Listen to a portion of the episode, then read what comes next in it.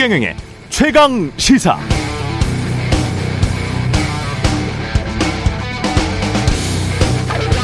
네, 중국 스마트폰 시장에서 삼성전자의 점유율은 1%도 안 됩니다. 점유율로 따지면 중국 시장에 진출한 전체 스마트폰 제조사 가운데 꼴찌 수준. 반면 미국 애플의 스마트폰은 중국에서 잘 팔립니다. 전체 스마트 어, 전체 점유율이 25% 안팎이 되고요. 프리미엄 스마트폰 시장에서는 거의 절반이 애플 겁니다. 자동차도 비슷한데요.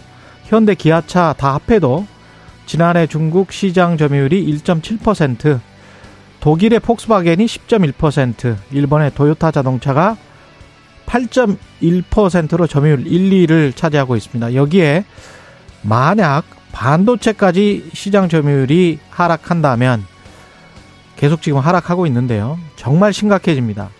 미중 갈등 때문에 전 세계 공급망이 분리되고 있긴 합니다만 그러나 그 와중에도 꿋꿋이 장사 잘하는 업체들이 많습니다. 그리고 그런 나라들 뒤에는 실리적인 정치가 뒷받침하고 있습니다. 일본의 기시다 총리도 지난해 11월 중국 시진핑 주석과 만나서는 양국 관계에 협력을 강조했습니다. 독일이 미중 사이에서 철저히 경제적 실리 외교를 펼쳐온 건 유명하죠. 미국 기업들도 애플처럼 돈이 된다면 중국에서 가급적 방 빼라 라고 이렇게 말하는 미국 정부의 강권에도 불구하고 현지 비즈니스에만 열중합니다. 최대한 시간을 벌면서 최적의 장소에서 최선의 최대의 이익을 추구합니다. 장사하는 사람들의 덕목입니다. 윤석열 대통령 스스로 본인이 한국의 영업사원 1호라고 했죠. 그럼 영업사원이 다른 회사 가서 우리 적은 누구고 너희 적은 누구다 라고 말한다거나 우리 회사는 앞으로 이쪽하고만 편먹을 거야 와 같은 뉘앙스를 노골적으로 표현하고 다닌다면 그 영업사원은 유능한 영업사원으로 모든 회사에 물건을 잘 팔 수 있을까요? 장래가 유망합니까? 어떻게 생각하십니까?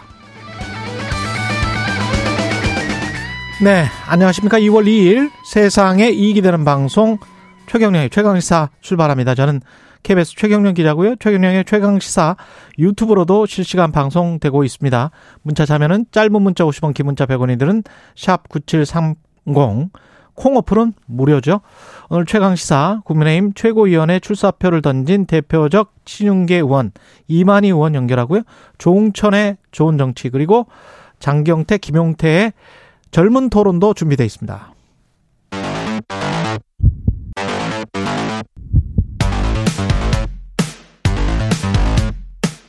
오늘 아침 가장 뜨거운 뉴스 뉴스 unboxing 자 뉴스 unboxing 시작하겠습니다. 민동기 기자 김민아 평론가 나와 있습니다. 안녕하십니까? 안녕하세요. 예, 미국이 금리를 인상을 했습니다. 지난해 3월부터 금리를 올리기 시작을 하지 않았습니까? 예. 여덟 번 연속 금리를 인상을 했는데요. 이번에는 금리 인상 폭은 좀 줄였습니다.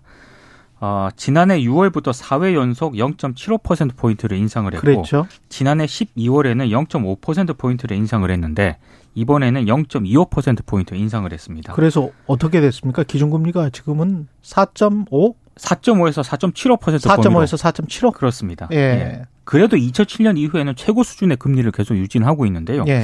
아무래도 이제 인플레이션 완화 가능성이 높아지면서 연준도 이걸 감안을 해서 조금 인상폭을 줄이고 있는 것 아니냐 이런 전망이 나오고 있고 그럼 오는 3월 그리고 3월 이후에는 음, 연준이 또 어떤 스탠스를 밟을 것인가 이게 좀 주목입니다. 그러네요. 그러니까 최근의 흐름이 뭐 캐나다도 그렇고 인플레이션의 우려는 상당히 이제 완화가 되고 있다라는 분위기가 이제 쭉 잡히는 것 같고 거기에 대한 이제 반응으로 보이는데 다만 이제 뭐랄까요 일단 뭐 이 주식시장은 환호하고 있는 분위기인 것 같습니다. 그냥 언론 보도로 보기에는 뭐 환호까지는 아니겠지만 아, 환호는 아니에요. 그렇죠. 장중에 한 다우도 400포인트 정도 빠졌다가 음. 나중에 회복을 한 겁니다. 그렇습니다. 예. 뭐 환호까지는 아닌데 어쨌든 이제 좋아하는 분위기가 뭐열대 맞을 거 다섯 대만 맞아서 뭐 기분이 네, 좋다 뭐 이런 분위기인 건데 예.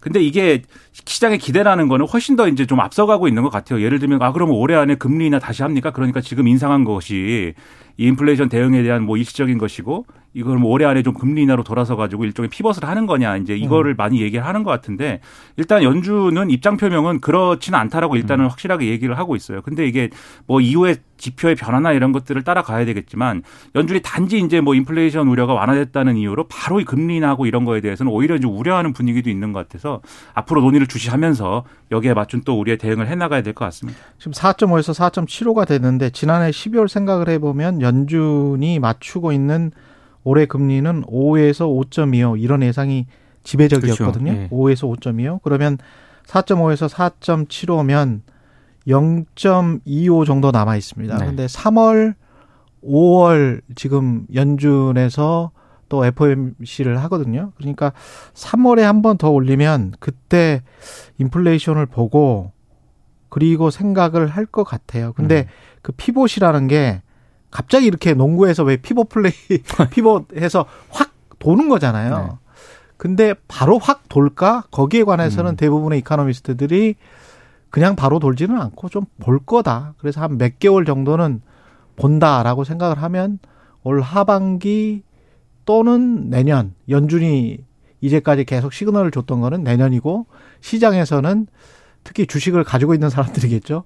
제발 올해 안에 뭐 이런 이런 거니까 약간 좀 달라요. 그리고 냉, 연준은 계속 냉정하게 이야기를 할 수밖에 없습니다. 그렇죠. 나중에 어떻게 변한다고 하더라도. 그렇죠. 너무 예. 만세를 벌써부터 부르지 않았으면 좋겠어요. 예. 그러니까 이게 너무 빨리 피벗을 해가지고 음. 이게 역효과가 일어나서 뭐가 또 안 좋은 상황이 벌어지면은 예. 그러면 이제 이 통화 정책에 대한 신뢰 자체가 무너질 수가 있는 거기 때문에 쉽게 못하는 부분이 그렇죠. 있고 예. 그뭐 소위 말하는 뭐 기대 인플레이션이라든가 이런 수치도 이제 계속 봐가면서 예. 대응을 해야 되는 거 아니겠습니까? 그래서 좀 지켜볼 필요가 있다. 예. 1월 무역 수지는 127억 달러. 아, 이 처음 보는 숫자네요. 그러니까 월간 기준 역대 최대입니다. 아, 비중이 가장 큰 반도체 수출이 무려 44%나 급감을 했고요. 에너지 수입액은 고공행진을 이어갔습니다. 그래서 당연히 무역 수지가 11개월째 적자를 냈고 수출도 4개월 연속 줄었는데요.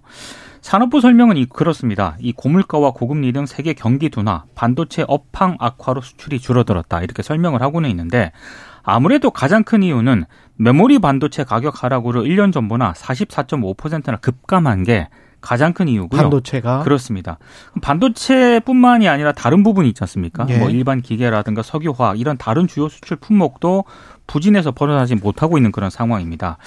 특히 이제 반도체 부분 못지않게 최대 시장인 중국 수출도 무려 31.4%나 줄었거든요. 그렇죠. 그러니까 중국 수출 둔화는 지금 8개월 연속 이어지고 있는 그런 상황인데 지금 유럽 연합 정도를 빼고는요. 아세안, 미국, 일본 모두 지금 주요 수출 시장도 뒷걸음질 치고 있는 그런 상황입니다. 여러 가지 요인이 지금 어, 복합적으로 작용한 결과인데 미국도 미국도 6 마이너스 6.1%거든요. 아, 그렇군요. 하락을 했습니다. 예. 일본도 뭐 마이너스 12.7% 하락을 했고요.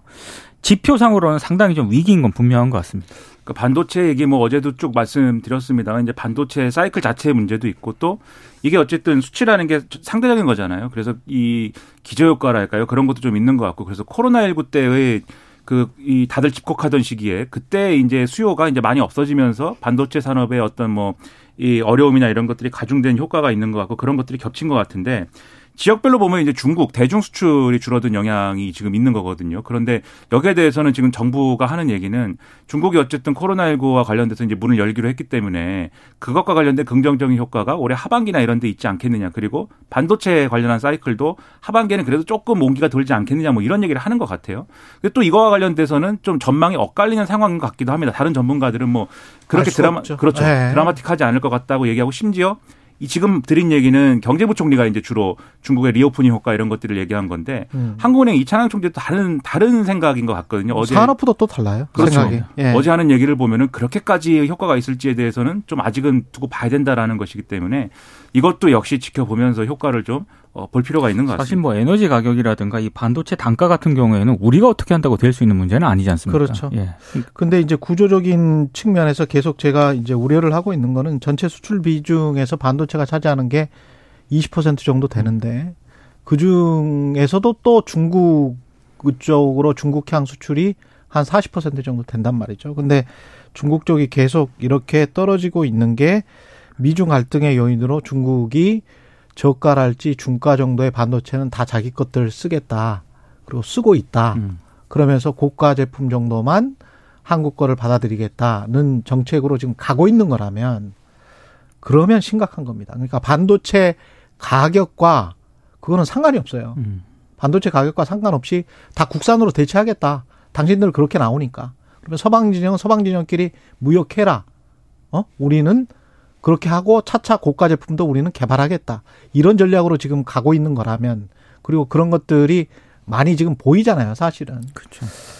그거는 굉장히 좀 문제가 되고 하나 좋은 소식도 전해 드린다면 경상수지는 괜찮을 거다. 예. 근데 또 이거를 역으로 말하면 우리가 일본화되고 있다. 음. 예. 근데 이게 안 좋은 게 일본은 돈을 잔뜩 벌고 한 100년 동안 수출로 돈을 많이 번 나라가 일- 일본인데 돈을 잔뜩 벌고 이게 고령화가 되고 그다음에 이렇게 경상수지나 이런 거를 금융 어 흑자를 통해서 벌어들였던 다시 이렇게 메꾸었던 그런 나라인데 우리는 한 30년 정도 지금 무역 수지 흑자를 내고 이런 상황을 접하고 있기 때문에 근데 고령화는 훨씬 더 빠른 속도로 가고 있으니까 굉장히 힘듭니다. 음. 예. 국제 금융에서의 위상이라든가 또 음. 해외 자산의 보유라든가 예. 이런 것들이 완전히 다르지 않습니까? 그렇죠. 걱정이 많이 되네요. 예. 기초생활 수급자 차상위 계층의 난방비 최대 59만 2천 원 지원하기로 했습니다. 정부가. 네. 이번 지원은 지난해 12월부터 올해 3월까지 4개월 동안의 가스 요금 할인을 통해서 이제 이루어지게 되는데요. 난방비가 추가 지원이 된 것은 전체 기초생활 수급자 중에서 에너지 바우처 미수급자가 굉장히 많고요. 음. 그리고 잠재적인 빈곤층이라고 할 수 있는 차상위층에 대한 난방비 지원이 미흡하다 이런 지적이 제기됐기 때문인데 아, 지난해 기준으로 기초생활 수급자가 169만 9천 가구 정도 되거든요. 차상위 계층은 31만 9천 가구 정도 되는데 아, 총 201만 8천 가구 가운데 도시가스 이용 가구가 전체의 83.6% 정도 된다고 합니다. 아, 그런 점을 고려했을 때 최대한 168만 7천여 가구가 난방비 할인 혜택을 볼 것이다.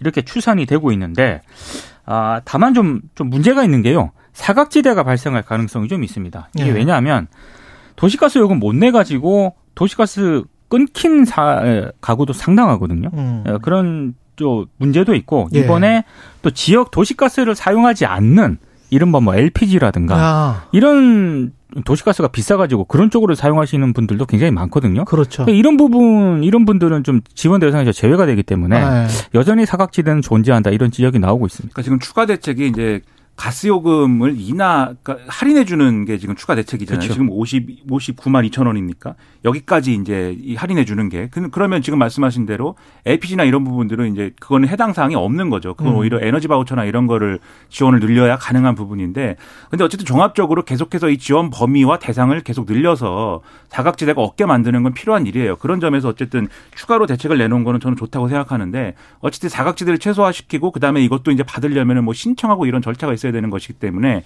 그 절차에서 신청을 못 해가지고 이거를 혜택을 못 보는 상황이 없도록 거기에 있어서도 시스템 개선이라든가 홍보라든가 이런 것들을 강화한다고는 하는데 더 열심히 해야 되겠고 이게 이 정부는 원래 애초에 1차 대책 내놓을 때도 이 지원 대상을 늘리지 않겠다라고 얘기를 했거든요. 그렇죠. 음. 근데 대통령이 중산층과 서민의 피해를 다 어쨌든 이 보전해 줘야 되는 필요가 있다라고 얘기를 하면서 지금 추가 대책이 바로 나온 거예요. 그러니까 근데 그 추가 대책 도 중산층 추가 대책은 아니에요. 그렇죠. 예. 지금 차상위 계층까지를 얘기하는 것이기 때문에 대통령이 네. 얘기한 그럼 중산층 지원은 가능한 거냐 이게 의문이 남아 있는데 음. 국민의힘은 이 주호영 원내대표는 일단 이렇게 얘기를 합니다. 그 중산층이라고 하는 얘기는 그냥 뭐 범위를 좀 최대화하겠다라는 얘기로 들어야 되지 않겠느냐 뭐 이렇게도 얘기를 하는데 근데 대통령 말이 뭐 그렇게 가볍게 여겨지면 안 될 것 같고 중산층 뭐 100%다 어떻게 지원하겠습니까? 하지만 좀 더 지원 범위를 넓히자는 차원에서는 앞으로 추경이라든가 뭐 추경이 추경 이야기를 계속 그렇죠. 하고 있죠. 그렇죠. 야당에서도 추경을 음. 하는 수밖에 없다라고 이야기를 하고 있고 범위를 확대하려면 그렇죠. 근데 그 논의로 가면은 또 이제 액수나 범위 이런 걸 갖고 논쟁을 해야 될 예. 텐데 음. 제가 볼 때는 필요한 부분도 있고 아닌 부분도 있는 것 같거든요.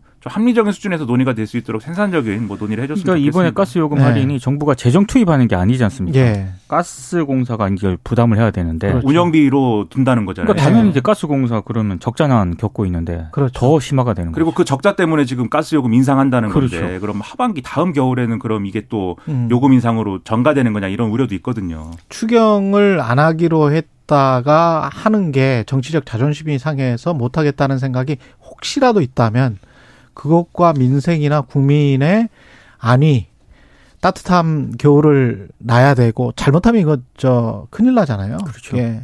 온도 같은 경우는 그래서 특히 이제 어르신들 같은 경우는 조심해야 되기 때문에 국민을 먼저 한번 생각을 해보십시오. 그 정치적 자존심이나 이런 것들 보다는 추경 논의도 마찬가지로 진행돼야 될 것 같습니다. 좀 좀 더 유연한 사고 방식이었으면 좋을 것 같고요. 그리고 예. 저는 또 하나 하나만 더 말씀드리면 음. 약간 좀 책임 있는 어떤 그러한 조치의 연장선에서 국민들에 대한 설득도 좀 필요한 것 같아요. 그러니까 네. 정말 여유가 있는 그러한 분들의 경우에는 난방원도 실내 난방원도 좀 낮출 필요도 있거든요. 아, 그렇죠. 어떤 점에서는 그럼요, 그럼요. 여유가 있다면 예. 그런 분들에게는 이제 이해를 구하고 설득을 또 해야 되는 것도 정부 몫이지 않습니까? 예. 그런 것도 필요한 것 같습니다. 예, 윤석열 대통령이 박정희 전 대통령 성가를 방문을 했습니다. 금호공대하고요 어제 음. 박정희 전 대통령 생가를 찾았거든요. 금호공대는 이제 박정희 전 대통령이 또 설립을 추진했던 그런 대학이기 때문에 아, 여러 가지 어제 이제 박정희 전 대통령과 관련된 일정들이 좀 많았습니다. 금호공대 방문에서 윤 대통령이 이런 얘기를 했습니다. 국가 미래에 대한 탁월한 통찰력을 가진 박정희 대통령이 75년부터 대학 설립을 추진하고 돌아가시기 한 달 전에 최종 재가를 한 박 대통령의 얼과 숨결이 살아있는 곳이다. 이런 얘기를 음. 했고요. 박정희 전 대통령 생가는 비공개 일정으로 방문을 했는데 아, 세 번째 방문이거든요. 근데 추모관에서 헌화하고 생전 사진을 보면 이제 소개를 들었는데 방명록에 예. 위대한 지도자가 이끈 위대한 미래 국민과 함께 잊지 않고 이어가겠다 이렇게 썼습니다. 아무래도 지금 왜 이렇게 박정희 이른바 마케팅을 하느냐 언론들의 분석은 김건희 여사가 대구 서문시장을 1월 달에 방문을 했잖아요. 그리고 이제 윤 대통령까지 구미를 찾았는데 지금 지지율이 한 30% 후반대에 머물고 있거든요. 예. 그러니까 이 지지율을 좀 반등을 시키겠다 이런 속내가 좀 담겨 있는 것 아니냐 음. 이런 해석들이 나오고 있습니다. 저는 뭐 금호공대에 가서 뭐이 인재 양성 회의를 하는 것까지는 그리고 구미에 있는 이제 반도체 관련 이제 그 일정에 참석한 것까지는 저는 뭐 있을 수 있는 일이고 잘한 일이다라고 생각을 하는데 박정희 전 대통령 생가에 지금 현직 대통령으로서 처음 이제 방문을 하고 굉장히 이례적이죠. 그렇죠. 여기서도 막 이 한이 얘기가 이제 좀 이 경북지사나 이런 뭐 SNS 등을 통해서 나오는 걸 보면은 박정희 전 대통령 추모관을 만드는데 너무 좁은 거 아니냐 넓혀야 된다 뭐 이런 말씀도 했다고 하고. 근데 이런 게 정치적으로 좀 속보이는 거 아니냐 이런 반응으로 이어질 수가 있어요. 저는 이런 행보는 좀 자제하는 게 맞다고 생각하는 게 특히 지금 전당대회 여당 전당대회 상황이 나경원 전 의원 사태 이후에 지금 이 전통적 지지층이 지금 분위기 안 좋다라는 얘기를 계속 하거든요. 음. 이건 너무한 거 아니냐. 그래서 윤심 전당대회에 대한 반발이 있다 보니까 그래서 이제 전통적 지지층을 좀 어루만져주는 그러한 행보에 나선 거 아니냐 이런 해석들을 막 하는데 정말 그런 거라면 저는 이거는 정말 일차원적인 접근이고 그런다고 해서 사태가 해결이 되느냐 저는 상당한 의문이어서 예. 좀 이런 것들은 좀 이 안 했으면 좋겠습니다. 그리고 천하람 변호사가 전남 수천갑 당협위원장이죠. 국민의힘. 국민의힘 당대표에 도전했다는 소식. 그리고 이준석 전 대표가 본격 행보를 시작을 했고 두 사람이 연합할 가능성. 김용태 전 최고위원도 최고위원 출마를 하는 거죠. 네. 예. 김용태 전 최고위원 후원회장이 이준석 전 대표입니다. 그렇죠. 네. 여기까지만 그 소식만 전해드리고요. 민주당은 지금 김건희 특검의 총력전을 펼치고 있는 겁니까? 일단 그 도이치모터스 주가 조작 의혹에 대한 특검 추진에 상당히 지금 지금 한마디로 이제 올인을 한 그런 올인한다. 상황인데요. 예. 어제 국회에서 김건희 여사 주가 조작 진상조사 TF 첫 공개 회의가 열렸거든요. 음. 파상 공세를 일단 예고를 하고 있는 그런 상황이고 그리고 지금 어제 이제 민주당에 검찰 독재정치 탄압 대책위원회 소속 의원들이 있는데 예. 어제부터 국회 로턴데올 계단 앞에서 1인 시위를 또 벌이고 있습니다. 그랬죠. 아, 그리고 이제 당내 철험회 소속 의원도 한 40명도 역시 국회 로톤데 홀에서 밤샘 트럼 예, 예. 철야 농성에 좀 돌입을 한 그런 상황인데 근데 실질적으로 이렇게 농성을 하고는 있습니다만 그러니까 가장 관건은 특검을 이제 추진을 해야 되는데 음. 이 특 검을 현실화하기까지는 상당히 넘어야 할 산들이 많습니다. 법사위 문제도 있을 것이고. 그렇죠. 예. 본회의에 상정을 한다고 해도 180인가요? 180 정도는 나와야. 그렇습니다. 그렇죠. 80석 있어야 예. 네. 야권 공조가 필요한데 음. 야권 공조에 일단 조금 그, 자신할 수 없는 그런 상황이고 더더군다나 법사위원이 18명이거든요. 예. 11명의 동의가 필요한데 민주당 소속은 10명입니다. 그렇죠. 지금 유일하게 비교섭 단체인 조정훈 시대전화 의원 같은 경우에는 특허 법안 도입에 반대를 하고 있기 때문에 음. 법사위 통과가 좀 쉽지 않은 상황입니다. 그러니까 이게 당연 저는 이 김건희 여사와 관련된 사건에 대한 검찰 수사의 진도나 이런 걸 봤을 때 특검 충분히 주장할 수 있고 필요하다는 생각이 듭니다. 저는 그런데 이것을 국민들에게 얼마나 설득력 있게 또 하느냐, 얼마나 국민 여론을 설득을 해서 모아낼 수 있을 것이냐가 관건 아니겠습니까 결국. 예. 근데 그런 차원에서 이게 마치 에, 이재명 대표 수사 장군 하니까 김건희 특검으로 멍군 하는 것처럼 비춰져서는 안 되기 때문에 음. 이 문제에 대한 전략을 잘 세워가지고 접근을 잘해야 된다. 이게 지금은 마치 이 장군 멍군 구도처럼 비춰져서 이런 구도를 어떻게 빠져나올 수 있을 것인지 민주당이 한번 고민해볼 필요가 있다. 저는 그런 생각이 듭니다. 민주당과 검찰이 다 고민을 해야 되는 게 이재명 당대표 같은 경우는 지금 체포동의안 뭐 구속영장 이런 게 나오면 어떤 분들은 그런 이야기까지 하던데 구속영장 실질 심사를 그냥 받아버리는 것. 그래서 본인이 정말 떳떳함을 재판부에다가 주장을 하는 것. 그게 가장 합리적인 방법이 아닌가. 그렇게 이야기를 하시는 분들이 있고. 김건희 여사와 관련해서는 공판 중에 나온 의혹들이 지금 굉장히 많기 때문에 이걸 음. 더 이상 검사들이 덮고 가거나 검찰이 덮고 가는 거는 아, 굉장히 큰 무리라고 보고 이것도 순리대로 하려면 특검 가기 전에 검사들이 제대로 해야 되고요. 그렇죠. 검찰청에서 아니면 윤석열 대통령도 기존의 입장을 벗어나서 부인하거나 뭐 그 이게 뭐 전혀 사실과 와 닿지 않는 지금까지 공판에서 나온 사실과 와 닿지 않는 그런 이야기를 하지 말고 그냥 떳떳하게 검찰이 제대로 수사하라. 그렇죠. 그런 메시지를 던져야 돼요. 근데 이제 그러니까 문제는 이- 이재명 당대표도 나 제대로 수사 받겠다. 예. 라고 국민들의 알 권리와 이 진실을 위해서 나도 하겠다. 그리고 윤석열 대통령도 아니 국민들이 궁금해 한다면 제대로 수사해라.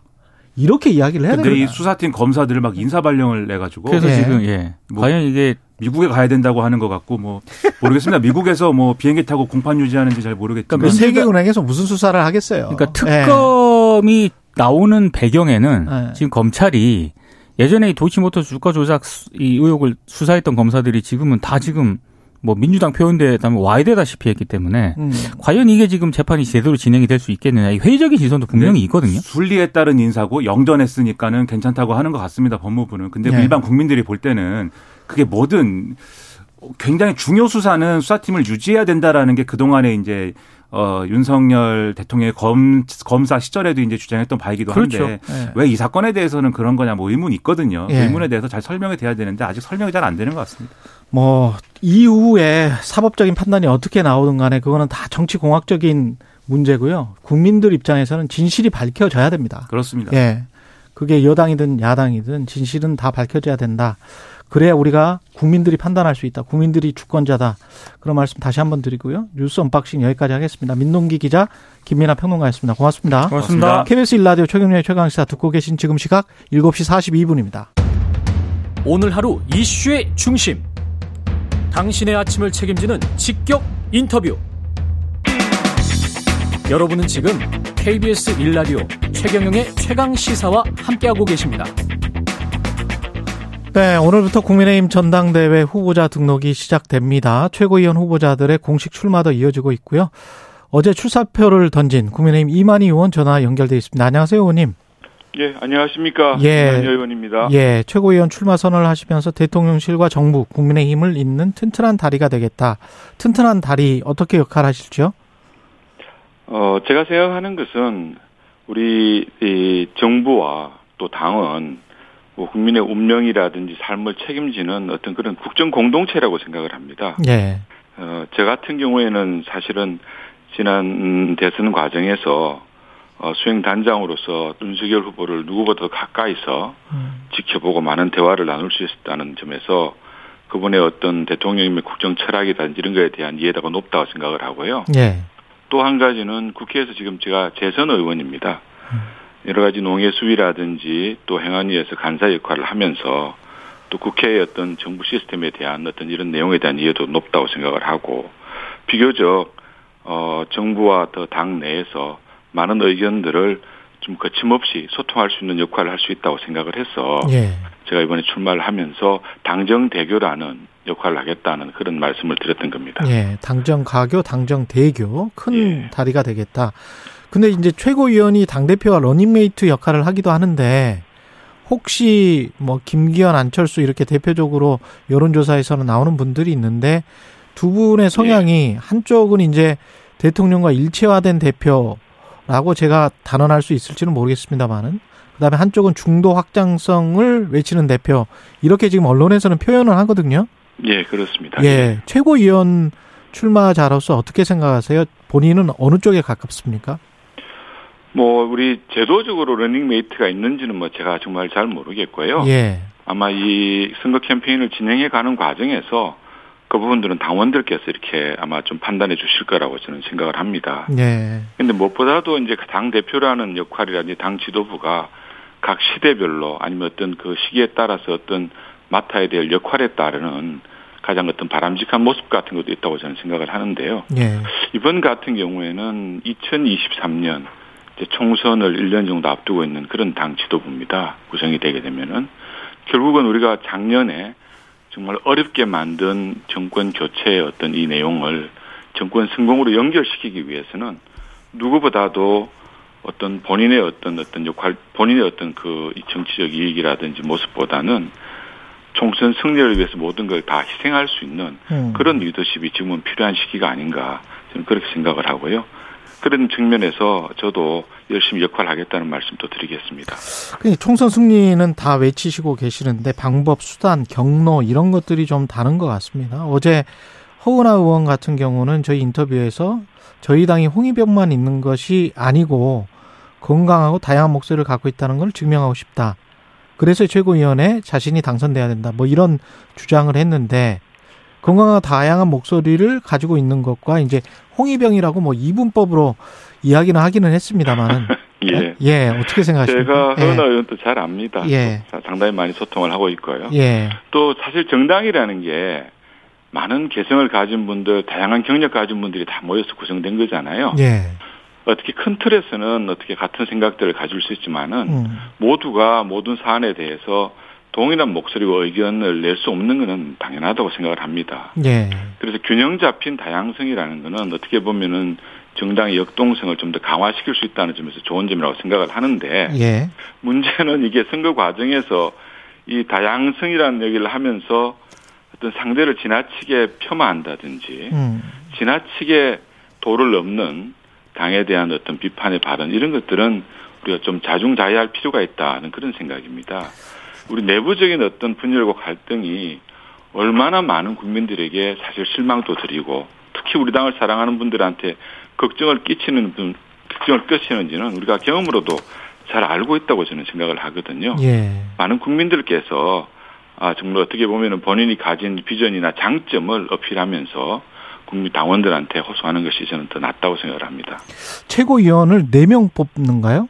네, 네 명, 어, 청년 최고까지는 다섯 명. 다섯 명. 그러면 청년 최고위원까지 뭐이 청년 최고위원은 빼고요. 1위부터 4위까지 예. 만약에 이제 대통령과 일체화된 듯한 언론이 보기에 그런 이제 후보가 당선이 된다면 이게 좀 리스크가 있지 않을까요? 총선 때? 저는 가정적으로 말씀하시는 부분들은 옳지 않다고 생각을 하고요. 예. 어떻게 보면 당원들께서 예. 우리 80만이 넘지 않습니까? 100만 당원이라고 얘기하는데 예. 우리 당원들께서 정권 교체까지 이뤄내신 분들입니다. 그 어려운 네. 상황에서 예. 현명한 판단해 주시라고 저는 생각을 합니다. 그 김기현 안철수 의원이 지금 양강 체제에서 좀 긴장감이 높아지고 있는 것 같습니다. 어떻게 보십니까, 대표? 뭐 당- 선거하면서 예. 충분히 이- 있을 수 있는 일이라고 생각은 하는데요. 예.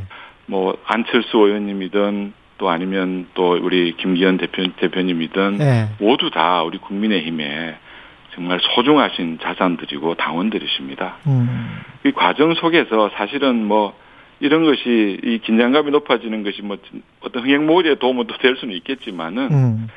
우리 작은 말 실수라든지 또 갈등 하나가 국민을 떠나보낼 수 있다는 점 예. 이런 것들은 굉장히 조심하고 어떻게 보면 또 이게 당의 당원의 판단을 또 받고 나면은요 예.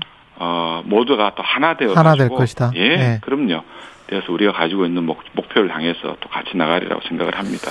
그 안철수 의원 같은 경우는 김장연대는 공천연대다, 공포 정치를 하고 있다, 윤심팔이다, 뭐 이런 이제 비판을 김기현 의원한테 하고 있는데 이거는 어떻게 생각하십니까? 옳은 음, 지적입니까? 아니면은 어, 뭐 말씀들은 다 하실 수 있다고 생각은 하는데요. 예, 그 생각하시는 만큼 음, 이게 뭐 공천과 밀접하게 관계되어 있는 그런 직은 아닙니다. 오히려 그렇군요. 자신의 비전과 역할을 가지고 음. 당원들에게 내가 당 대표가 되면 당원 어떤 식으로 끌고 가겠다.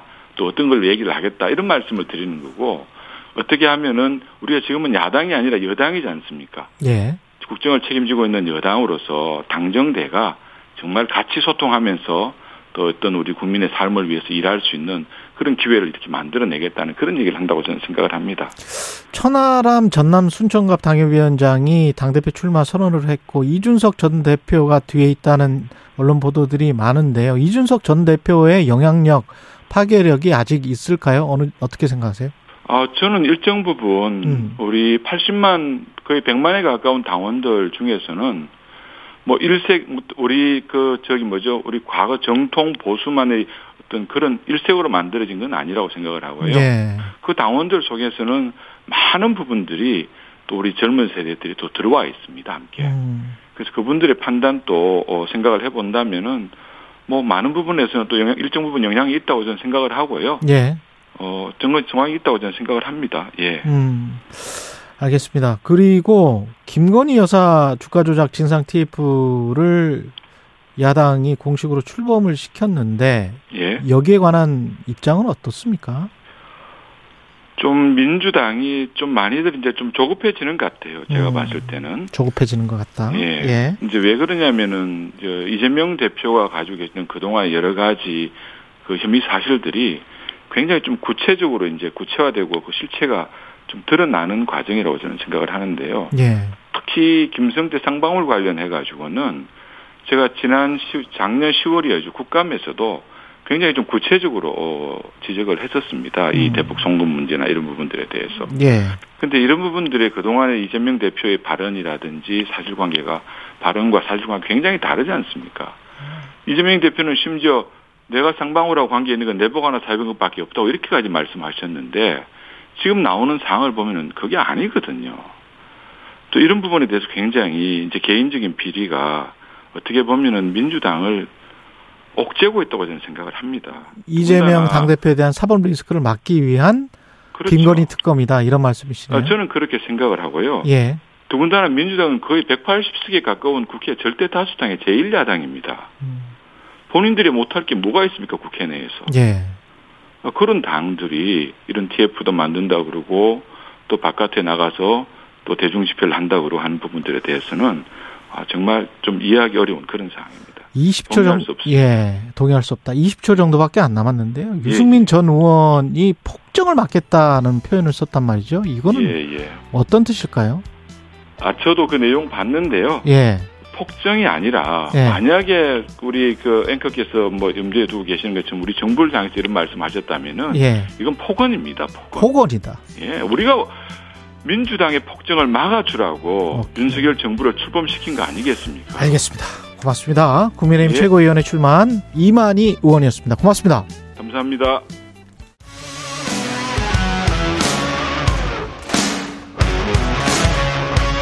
오늘 하루 이슈의 중심 최경영의 최강 시사.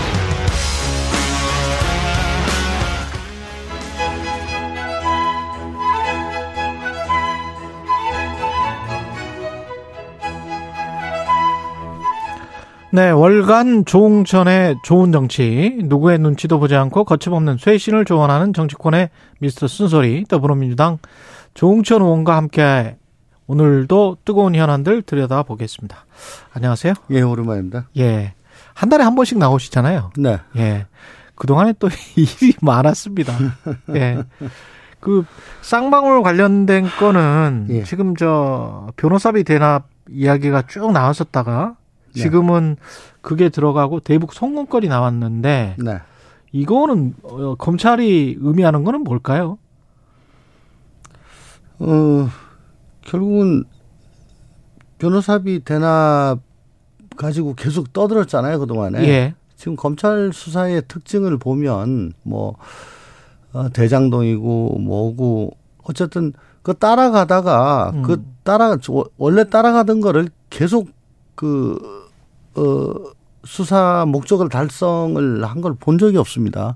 음. 가다가 말고 딴 옆길도 자꾸 새지요. 예. 그러니까 이, 이 과연 검찰이 어 제대로 수사를 하고 있느냐는 생각이 일단 먼저 들 수밖에 없는 거고 음. 그리고 어쨌든 탈탈 털어 가지고 뭐 목적은 어, 이재명 대표라는 이 사람에 대해서 사업 처리를 해야 되겠다. 뭐 음. 그 그걸 염두에 두고 하고 있는 것 같은데 뭘 해야 되겠다?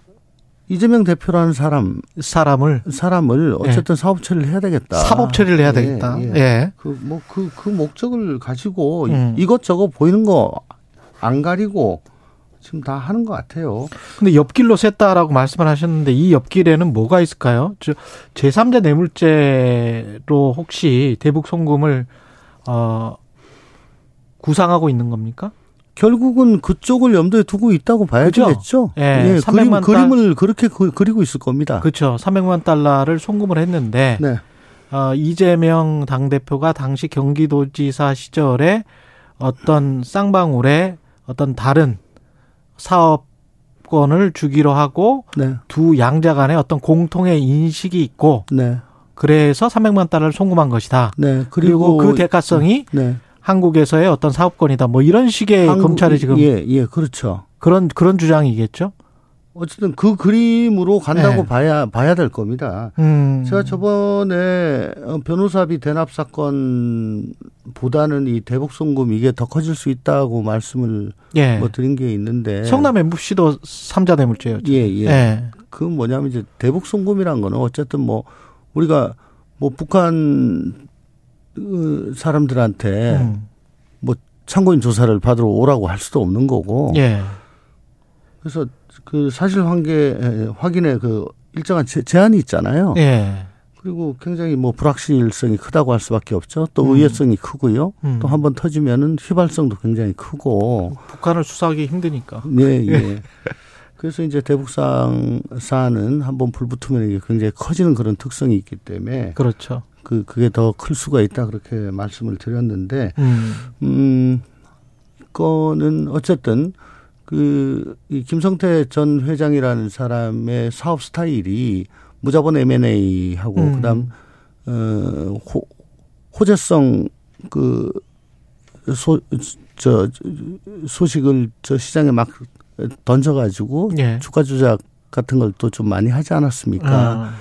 어 근데 대북 관련해서 그때 경협이 뭐 상당히 무르 분위기가 좋았을 때고 그러니까 북한 관련해서 호재성 음. 이막 나가고 뭐 이런 것들이 맞아 떨어졌는데 이제 거기에다가 국내 이슈가 뭐 딴 게 더 있다면 음. 그렇다면 이제 삼자 뇌물로 지금 가, 가려고 하는 것 같은 예. 그런 느낌이 듭니다.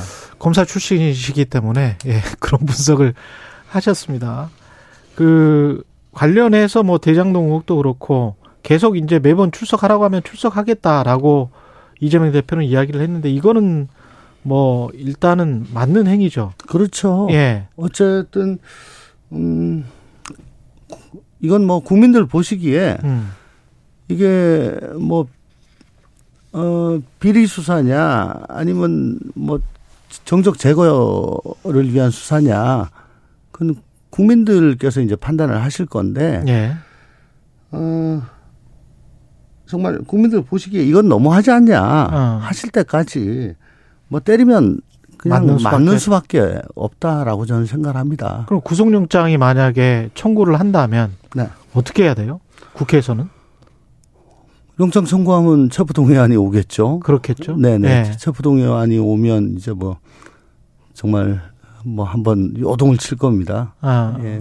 얼마 남지는 않았을 것 같은데 예. 김성태 회장의 구속 만기가 2월 5일이라고 하고요. 아, 2월 5일이면 일요일이고 그렇군요. 그러면 어 2월 3일까지는 기소를 해야 될 거예요.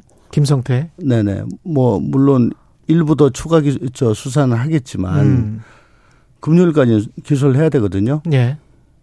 음, 그리고 저 대장동 저 사건 이제 추가 소환이 언제가 될지 모르겠습니다만은 예.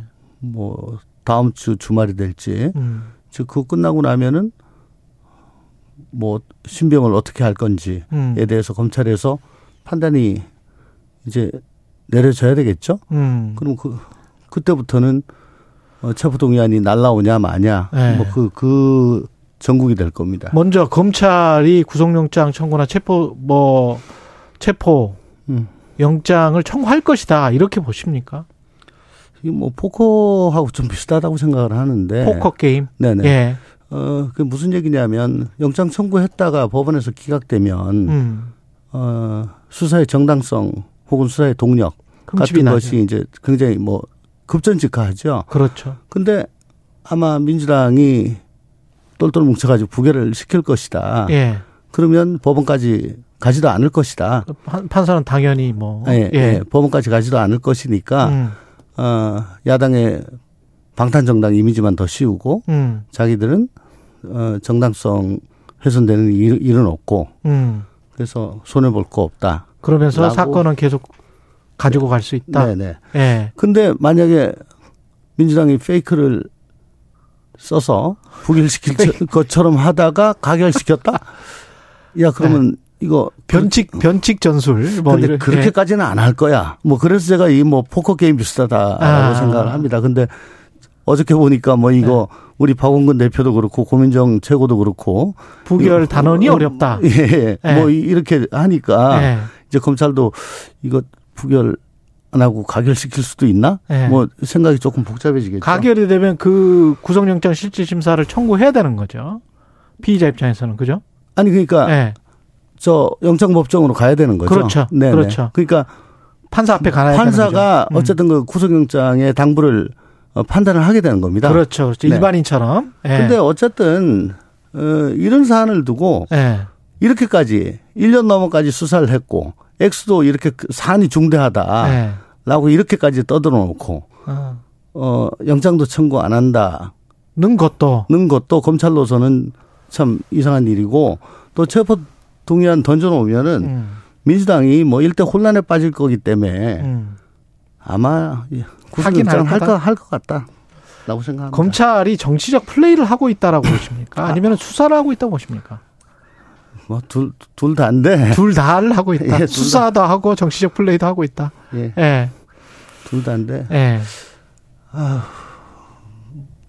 요즘 보면 글쎄요. 수사하다가 안 되면 그냥 내려놓으면 좋겠는데 자꾸 격가지로 가니까 이 정치 수- 정치 수사는 틀림없습니다. 네. 정치 수사는 틀림없다. 김건희 여사 수사는 이게 소환이나 출석 요구나 이런 거는 안 해도 되나요? 지금 상황이? 김건희 여사 사건이야말로 이건 뭐 특검이 필요하다라고 예. 생각을 합니다. 그거야말로 특검이 필요하다. 예, 특검이 필요하다. 예. 지금 아니, 나온 사실 가지고 예, 사실도 그렇고 어, 이건 왜 소환을 안 합니까? 소환해서 물어봐야죠. 근데 어, 이 나라 최고 권력자의 부인이기 때문에 음. 검찰은 애써 그쪽은 쳐다보지도 않으려고 하잖아요. 예. 예. 그런 거 하라고 특검이란 제도가 있지 않습니까? 음. 근데 특검으로 가려면 정치적 현실이 180석 이상 또는 법사위 통과인데 네. 법사위 통과는 조정훈 의원이 반대를 하고 있다고 네, 하고 네, 네. 그러면 어떻게 되나요? 그래서 이제 우리 당에서 뭐 TF를 구성하고 음. 뭐 로텐더에서 1인 시위도 하고 밤샘 농성도 밤샘 하고 네. 뭐또 주말에 음. 어, 장애 집회도 하고 이렇게 하시는 모양인데 제 입장은 좀 그렇습니다. 지금 이 에, 요거만 따로 떼가지고 사실은 해야 됩니다. 음. 김건희 여사만 김건희 여사만 따로 떼가지고, 떼가지고 특검을 해야 된다. 아 떼가지고 주장을 해야 된다. 떼가지고 주장해야 된다. 예, 예. 예. 근데 지금 시기적으로나 네. 이 맥락이 어 어쨌든 우리 이재명 대표에 대해서 3차 소환 요구가 어. 있는 상황이고 예. 또 김성태 대북 송금 건 가지고 굉장히 핫 이슈가 되고 있는 그런 상황이잖아요. 그렇죠. 그러니까 우리는 어 이거는 아니다. 예. 어, 정치 검찰, 예. 예, 부당한 야당 탄압, 또 법치주의가 무너진 것 예. 이런 것을 어, 도저히 두고 볼 수 없어서 분연히 어, 야당으로서 예. 어, 특검을 해야 되겠다. 예. 어, 이걸 여론을 호소하기 위해 가지고 이렇게 한다라고 하지만은 음. 과연 그러면 음. 이게 방탄과는 무관한 것이냐라고 봐줄 것인가? 국민들에게 어떻게 비칠 것인가? 저는 뭐 예. 이게 뭐라고 해도 다 연관이 될 된, 된 거라고 없다. 보실 것이다. 시기적으로는 시기적으로나 예. 예, 뭐 그동안의 맥락이 떼고 어떻게 주장을 하려면 어떻게 해야 되는 거죠? 그러니까 예. 지금 떼어서 주장을 하려면 한참 한참 저저 우리 이 대표에 대한 수사의 부당성 음. 검찰 예, 검찰의 칼날이 왜 왜 이쪽으로만 향하느냐 예. 왜 저쪽은 안 가냐 예. 왜 저기는 보지도 않냐라고 예. 하다가 이제 갑자기 TF를 구성하고 이렇게 했잖아요. 예. 이게 다 다 연결이 되지 않습니까? 음. 예. 그러면 시기를 좀 떼서 하든지 그러니까 먼저 하든지 먼저 그 전에 했었든지 예, 아니면은 예. 그러니까 좀 이- 이따 하든지 이재명 당대표와 관련된 수사나 뭐 이런 상황들이 다 확정이 된 다음에 하든지 그렇습니다. 그렇게 조- 해야 조금 그래도 한숨 한숨 배 돌린 다음에 하는 게 맞다. 음, 그래야 국민들한테 이게 연계돼서 방탄국회처럼 안 비칠 것이다. 네, 예를 들어 네. 뭐 체포동의안 국면이 지난 다음이라든가 음. 한숨 배 뭐라도 전환이 되고 난 다음에 예. 해야지 지금 클라이막스로 막 가고 있는 상황이잖아요. 예. 예, 가고 있는 상황에서 음. 이걸 어, 얘기를 꺼내면 맞불로 보여지겠죠. 장외 투쟁은 같은 맥락으로 보십니까? 그러면은 주말에 예고돼 있는? 저는 그렇게 봅니다. 예. 그러면 가능하면 장외 투쟁을 지금은 안 해야 된다 이렇게 생각을 하시는 거네요. 당연하죠. 예. 예. 지금 하는 것보다는 지금 예. 예. 말씀하십시오. 어쨌든 네. 장외투쟁이란 것이 만약에 저번에도 뭐 말씀을 드렸습니다만은 음. 어, 이렇게 중차대한 어, 이슈를 음. 그 최고위원회에서 결정을 했다고 해요. 예. 그리고 의총에서는 뭐 지나가는 말로 뭐 주말에 이런 게 있을 거니까 뭐 많이들 참석해 주십시오. 음. 라고 그냥 통보를 받았습니다. 음. 근데 이걸 가지고 이렇게 하려고 했으면 좋겠는데 어떻게 생각하십니까? 예. 어, 만약에 이게 의제로 던져졌다면은 아마 경론이 왔을 겁니다. 음. 어, 저와 같이 예. 아니 그그 뜻은 이해한다. 음. 라고 하지만 그 팩트가 뭐냐보다 어떻게 보여지는가가 더 중요할 수가 있다. 정치에서는 네네. 예. 그러니까 국민들 보시기에는 이거 결국은 맞불 놓고 방탄하기 위한 거 아니냐. 음. 민주당 전체가 똘똘 뭉쳐서 또 방탄하는 거 아니냐. 이렇게 봐주, 봐주실 수, 수가 있다. 음. 그러니까, 음, 우리 전체가 지금 다 나가지고 지금 하는 건 좀 그렇다. 그리고, 어, 검찰청 나 혼자 가겠다. 절대 나오지 마라. 예. 라고 하면서 음. 또 토요일 날은 각 지역별로 음. 인원 할당하고 체크하고 음. 뭐 이런 건 모순 아니냐. 예. 뭐 이런 얘기가 다 오갈 수 있었겠죠. 음. 근데 그냥 일방 통보고 그냥 집행이 되는 거죠. 예. 지금 저 말씀하시는 게 당내에 민주당의 길하고 철험해라고 있잖아요. 네. 예. 그러면 민주당의 길은 어 조홍천 의원님처럼 생각하시는 분들이 많습니까? 네, 그렇습니다. 그리고 철험에는 어 지금 현재 주류라고 할 수 있을까요? 그러니까 지도부. 지도부, 예, 뭐 예. 당, 예, 당권을 갖고 예. 있는 분. 당권을 가지고 있는 분들의 에, 생각과 비슷한 분들이 많습니까? 철험에는? 그렇죠. 아 그렇게 되는 겁니까? 예. 그리고 어저께 저, 음, 한 종편 뉴스에서, 음, 공천제도 관련해 가지고 지금까지는 일반 국민 여론조사를 그, 그 데이터로, 예. 어, 컷오프, 총선 컷오프, 음. 를 실시했었는데, 음. 이제는 당원 여론조사를 예. 가지고 뭐 컷오프를 하려고 한다. 음. 뭐 이런 어제 뉴스가 아, 있었어요. 예. 당원 평가를 반영한다는 거죠. 음. 이게 이제 뭐 당원 중심 으로 당을 운영하겠다는 어, 이재명 대표의 그 생각이 반영이 된 것 같은데 예. 어, 지금 안 그래도 어뭐 저 같은 사람들에 대해서 이제 뭐 문자, 문자 폭탄이나 아니면 OX 옥슨 뭐예요? 아니 뭐 저 성남지청 중앙지검에 갔냐 말았냐 아, 아니, 그- 그런 걸 물어봐요? 아니 배, 배웅을 했냐 안 했- 했냐 안 했냐? 했냐 안 했냐 SNS에서 아. 실드를 쳤, 냐 말았냐 네. 그래서 다음 공천에 반영하자 아, 뭐, 뭐 이런 것들이 지금 돌고 있다면서요. 모르죠, 저야. 당원도 아닌데. 아니 아니 그 그게 그게 뭐 저 일간지에 났었습니다. 예, 일간이 다 썼어요. 예, 났었고 그래서 어 굉장히 강성 지지층들이 어쨌든 의원들을 압박을 하고 있습니다. 예. 왜이 대표를 적극적으로 어, 어 옹호하지 않냐? 아, 강성 지지층들이. 예. 그리고 실제 어 문자라든가 예. 뭐 자기들 커뮤니티라든가 유튜브 이런 걸 통해 가지고 압박을 하고 있는 사- 상황에서 예. 이제 1년도 1년밖에 남지 않은 예. 총선의 음. 컷오프 음. 이제 당원 에, 평가를 반영한다. 그렇게 되면은 그건 뭐 음. 완전히 압박을 하는 거죠. 예. 국회의원들은 굉장히 이제 심리적 압박을 느끼겠네요. 음, 많이 네. 많이 느낄 겁니다. 만약에 그렇게 된다면 의원님도 좀 느끼세요? 뭐 느끼더라도 예. 뭐 그렇게 그 압박에 또 불구하고. 압박에 굴복해서 네. 그러면 그 이건 아니다 하는 길을 계속 쫓아갈 것 같으면 예. 국회의원 안 한 게 낫다라고 생각을 하는 거죠.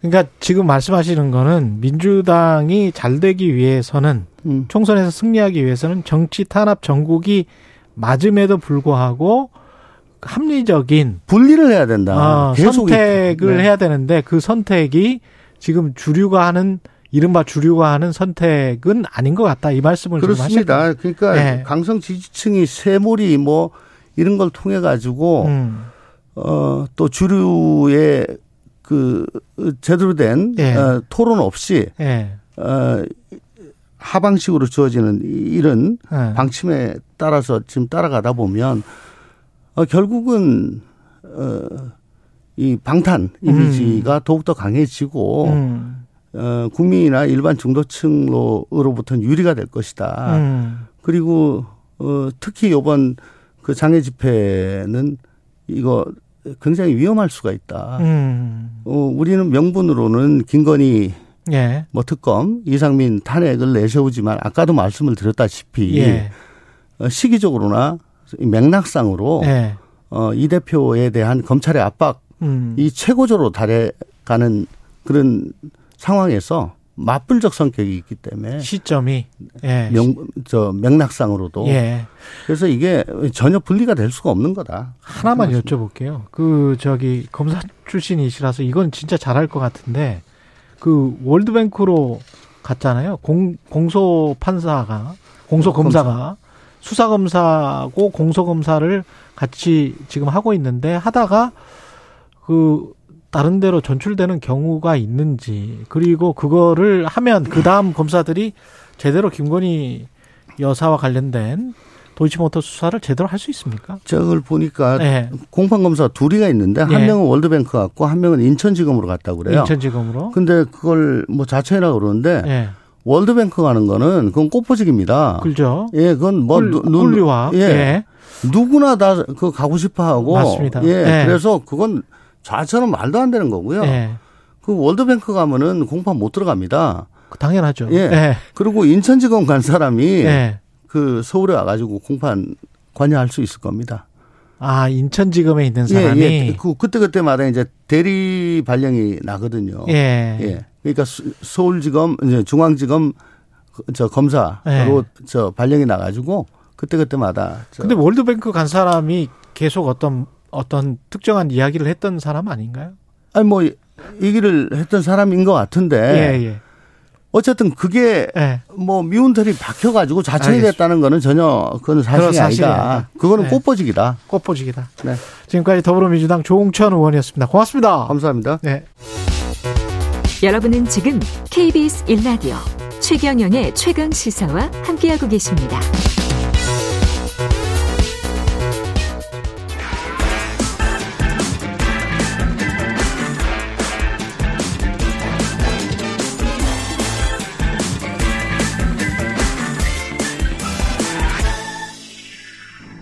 네, 한 번 더 뉴스. 오늘은 한국경제신문의 최영찬 기자 나와 있습니다. 안녕하십니까? 예, 안녕하세요. 예. 추억에 젖게 하는 3040이 특히 좋아하는 것 같습니다. 더 퍼스트 슬램덩크 영화로 나왔는데 예. 200만 관객이네요. 예, 어제 네. 기준으로 개봉 29일 만인데요. 음. 사실 이게 일본 애니메이션이잖아요. 예. 그 일본 애니 영화가 200만 관객을 넘긴 거는 2004년 통계 집계 이후에 두 번째인데요. 2021년에 극장판 귀멸의 칼날 그 무한 열차편 이후 그게 이제 215만이었고 지금 두 번째 2년 만에 한 번 역사를 썼습니다. 지금 극장가에서 사실 헐리우드 블록버스터인 아바타가 상영 중이거든요. 예. 그리고 대작 우리 영화인 뮤지컬 영화 영웅 이것도 이제 같은 시기 경쟁 중인데 그 가운데 지금 박스오피스 1위를 달리고 있는 겁니다. 그렇군요. 이게 90년대 초중반에 나온 만화 아니었습니까? 맞습니다. 예. 지금 20여 년 만에 나와서 아주 인기를 구가하는데요. 90년대 초 중반에 이승환 과수의 덩크슛이라는 뭐 그 그런 시절은 그런 노래도 나왔었어요. 예. 생각해 보니까. 드라마도 사실 네. 뭐 마지막 승부라고 해서. 농구 관련된 것들 컨텐츠가 참 많았는데요. 예. 이 슬림 덩크를 주로 보러 가는 분들이 3040 세대입니다. 예. 딱 저도 좀 껴 있는데 사실 저도 이제 슬림 덩크를 사실 보고 자란 세대고요. 음. 포기를 모르는 남자 정대만, 뭐 예. 불꽃 남자 뭐 이런 얘기도 이제 있고. 어쨌든 지금 CGV에 따르면은 지난 4일부터 29일까지 지난달이죠. 슬림 덩크를 본 관객 중에 3, 40대 관객 비중이 전체의 79%, 10명 중 음. 8명인 거죠. 예. 일반적인 영화의 경우는 이 20, 30대, 40대 관객이 고르게 분포를 합니다. 근데 이 중 20대 관객이 전체 관객 수의 30% 가량을 차지하는 건데 보통은 예. 이게 지금 확연히 다른 양상인 거죠. 음. 20여 년이 흐른 뒤에도 후속작을 보기 위해 기꺼이 이제 극장으로 발걸음을 옮기는 건데 특히 당시에도 사실 이 만화 영화형 형태가 있었거든요. 예. 그뭐 방송사에서도 이제 방영도 하고. 근데 지금 그것과는 확실히 영상미가 다르다. 다르겠죠. 예, 예. 지금은. 많이 뭐 기술이 좋아졌으니까. 맞습니다. 실제 예. 농구 선수들의 움직임을 분석하고 연구한 다음에 이 영상으로 구현했다고 합니다. 그래서 음. 이 박진감을 극한으로 끌어올렸다 이런 평가를 받고 있습니다. 만화가 주는 어떤 디테일한 모습 딱 정지돼 있을 때 그 느낌 이미지 이거는 구현해낼 수 있을까 싶기도 한데. 사실 저도 좀 보고 싶었는데 예. 이게 극장 갈 짬이 잘 안 나더라고요. 예. 내리기 전에 한번 봐야 될 것 같긴 합니다. 만화책 단행본도 덩달아서 인기라며요. 예, 지금 어제부터 이제 이런 보도가 쏟아졌는데 음. 이게 그 96년에 완결된 만화거든요. 예. 서점가에서 지금 역주행을 하고 있는 겁니다. 음. 이 대원 CI라는 그 출- 만화 출판사에서 국내 단행본 단행본을 출판하는데 지난달 4일부터 현재까지 슬램덩크 신장 재편판이라고 있습니다. 이제 30여 권 된 걸 20권으로 줄인 건데 예. 60만 부가 팔렸습니다. 60만 부. 보통은요 요즘 만화책 잘 안 보잖아요. 그렇죠. 래서 네. 1년에 만권 이상 팔면은 대박이라고 해요. 그렇죠. 근데 60만 부에다가 지금 음. 추가 주문 물량도 있, 있다고 합니다. 그래서 이걸 합치면 다음 달 초에 100만 부를 달성을 한다고 합니다. 와, 이, 이게 원래 누구 작가가 누구였죠?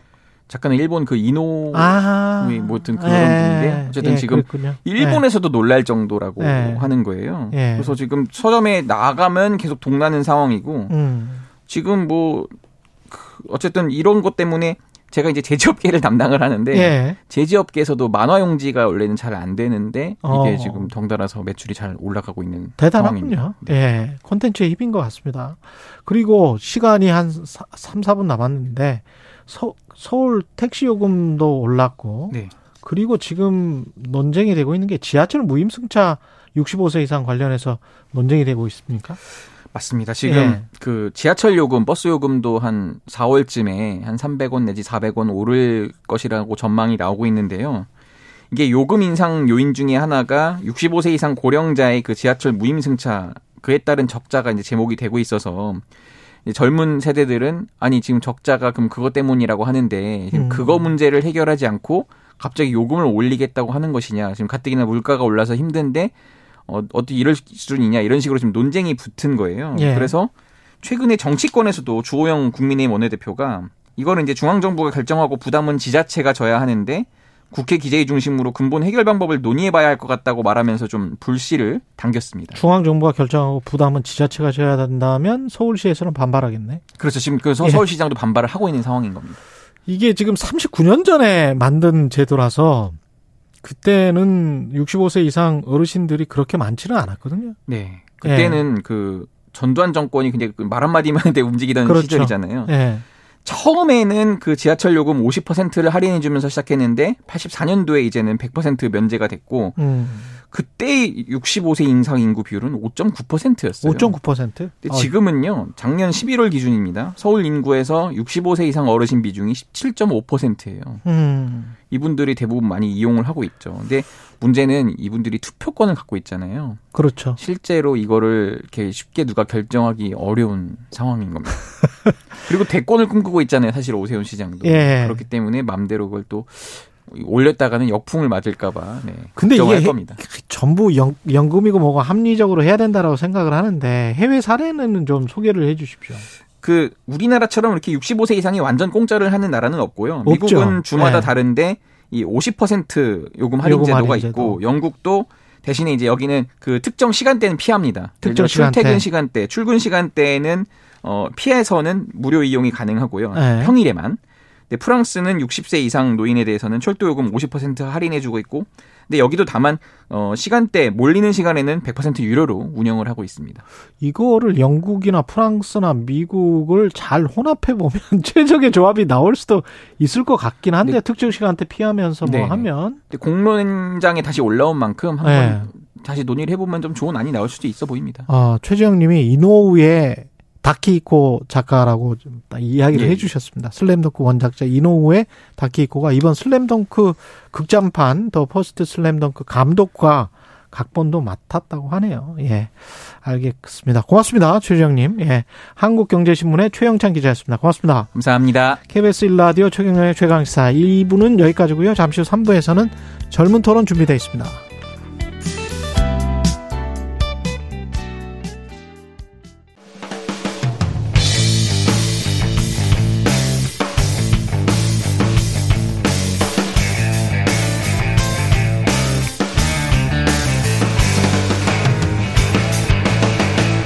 최경영의 최강 시사.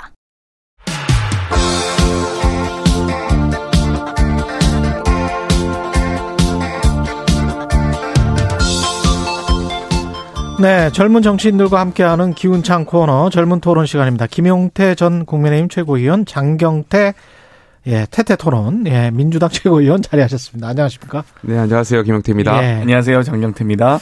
예, 김용태 위원은 전 최고위원이었는데 현 최고위원으로도 지금 출마를 하고 미래 최고위원으로도 출마하셨습니다. 예, 출마 선언을 했고요. 예. 이제 등록을 준비하고 있습니다. 예, 그 치열합니까? 어떻습니까? 지금 현재 13, 3, 4명 정도 선언을 하신 걸로 알고 있고요. 여기서 이제 4등까지 당선되는 구조이기 때문에 컷오프도 있습니까? 이거? 컷오프가 2월 10일 날 발표되는 걸로 알고 있고요. 8등까지. 8등까지. 예, 일- 그렇게 알고 있습니다. 그 추- 최고위원 출마하셔서 아무래도 제가 질문이 많을 수밖에 없습니다. 좀 질문 좀 하고 갈게요. 아, 저도 주- 우리 김영태 예. 전 최고위원이자 최고위원 진께서 예. 앞으로 잘 좋은 성과 거둬서요. 그러면 최고위원들끼리 네. 또이 태태 토론을 젊은 토론을 하기 하게 되기 때문에 어, 좀 환영합니다. 예, 그 지금 저 그럼 최고위원 구도는 어, 어때요? 그 컷오프 숫자도 궁금하고 그 위에 또 이른바 이준석 계 그리고 당권파라고 해야 되나요? 주류 뭐 어떻습니까 음, 예. 구도가? 언론에서 보기에는 언론에서 표현에 의하면 이제 네. 뭐 친윤 대 비윤 프레임으로 잡아가는 것 같습니다. 음. 또 윤핵관이라는 분들도 그렇게 또 원하시는 것 같고요. 아 그래요? 예, 그각 그렇게 프레임이 잡히는 그 구도 속에서 지지하는 지지층들이 다 있기 때문에 음. 서로가 윈윈하는 구조라고 생각되는데 저는 친윤 비윤이란 프레임에는 동의하지 않습니다. 왜냐하면 아 당연히 대통령의 성공은 당의 성공이고 대통령의 실패는 당의 실패인데 예. 여기에 어떻게 친윤과 비윤이 있을 수 있겠습니까? 당연히 어. 대통령의 책임과 당은 함께 가는 거라고 저는 생각되고요. 예. 다- 어, 이러한 구도를 짜면서 윤핵관이라고 불리는 분들이 본인들이 본인의 어떤 이해관계에 맞지 않으면 나경원 전 의원 사 태에서도 볼 수 있듯이 그냥 반윤으로 이단으로 몰아가는 것 아니겠습니까? 낙인 찍어버린다. 예, 저는 예. 그거는 그 윤핵관이라는 분들 권력에 아부하는 이러한 분들이 본인들의 어떤 룸을 만들기 위해서 아, 짜고 있는 프레임이라고 좀 보이고요. 여기에 있어서 친윤 비윤의 프레임은 저는 동의하지 않습니다. 저희가 비윤이라고 하지 말고 비핵관이라고 해드리죠. 네. 비핵관. 네. 어감이 그게 더 좋네. 네. 예, 예, 비핵관. 그 유승민 전 의원은 당대표 불출마 입장을 밝혔는데 이것도 그냥 오랫동안 낙인 찍혀온 사람이 이렇게 이제 결정을 할 수밖에 없었던 겁니까? 글쎄요, 그, 제가 저, 처음에 정치 시작할 때 유승민 전 대표께서 저한테 해주셨던 말씀 기억나요? 예. 정치는 그 연꽃에서 진흙을 피우, 아, 저 진흙 속에서 연꽃을 피우는 거라고 말씀하셨는데, 예. 그 연꽃을 피우기 위해서 오랜 기간 결정을 좀 하신 걸로 알고 있고, 저는 존중합니다. 음. 그리고 유승민 전 의원이 처음에 출마를 고민할 때, 저희가 20여 년간 이어져 왔던 전당대 룰을 변경하는 그 과정에서 이 정당 민주주의를 한번 다시 되돌아보게 됐고 요. 이런 것을 한번 진짜 제대로 바로 잡아야 되지 않을까. 이번 전당대회에 많은 분들이 출마하셨는데 우리가 지난 지도체제의 변환 과정에서 정당 민주주의가 얼마나 무너졌는지를 좀 목도하고 이것을 정상화시키는데 많은 분들이 노력해야 된다고 생각합니다. 장영태 위원님, 그 폭정이라고 이야기를 했단 말이죠. 불출마 선언 때. 이거는 지금 윤석열 정부가 폭정이라는 이야기인가요? 뭐 아마도 이 집권 여당 내에서 대통령과의 각을 세우긴 쉽지는 않을 것 같고요. 음. 그래서 이제 윤핵관 분들과 각을 세우는 과정인 것라고 아. 이해하고 있고요. 윤핵관이 폭정을 하고 있다. 윤핵관에 의해서 당원 당규 개정을 포함한 국민의힘의 지금 룰이 자기들 뭐 마음대로 지금 바꾼 건 아니겠습니까? 그리고 음. 뭐 어, 있지도 않았던 결선 투표제 도입하고 당원 100% 하면서 그 심지어 후보 후보에 대한 저격까지 저는 초선 의원님들이 연판장 돌리는 거 보면서 보통 출마를 해달라고 요청하거나 강력한 부탁을 하기 위해서 연판장을 돌리지 예. 하지 말라고 연판장 돌리는 거또 처음 봤어요. 그래가지고 나경원 후보도 불출마시키고 예. 결국 유승민 후보도 굴복시키는 과정 아니겠습니까? 그 그래서 과정이 폭정이다. 폭정이죠. 네. 네. 누가 봐도. 저는 그 집단 린치 가하는 과정은 굉장히 잘못됐고 비판받아야 된다고 생각해요. 집단 린치다. 예, 그 초선 의원들이 연판장 돌리는 것좀 말도 안 되죠. 근데 코로나 의원은 홍위병 이런 예, 이런 단어를 정권 썼고. 홍위병 같은 예. 느낌이잖아요. 우리가 권력을 대변할 것이 아니라 가치를 대변해야 되는 것이 민주주의잖아요. 음. 근데 한편으로 좀 더 이해가 돼요. 그렇게 줄을 서야 공천을 받을 수 있는 구조가 저희 정치권의 구조잖아요. 예. 장경태 의원님 뭐 이- 이재명 대표 옆에서 꼭 붙어가지고 하시는 것처럼 저는 이 장경태 의원님의 가치가 거기가 아니라고 생각되는데 예.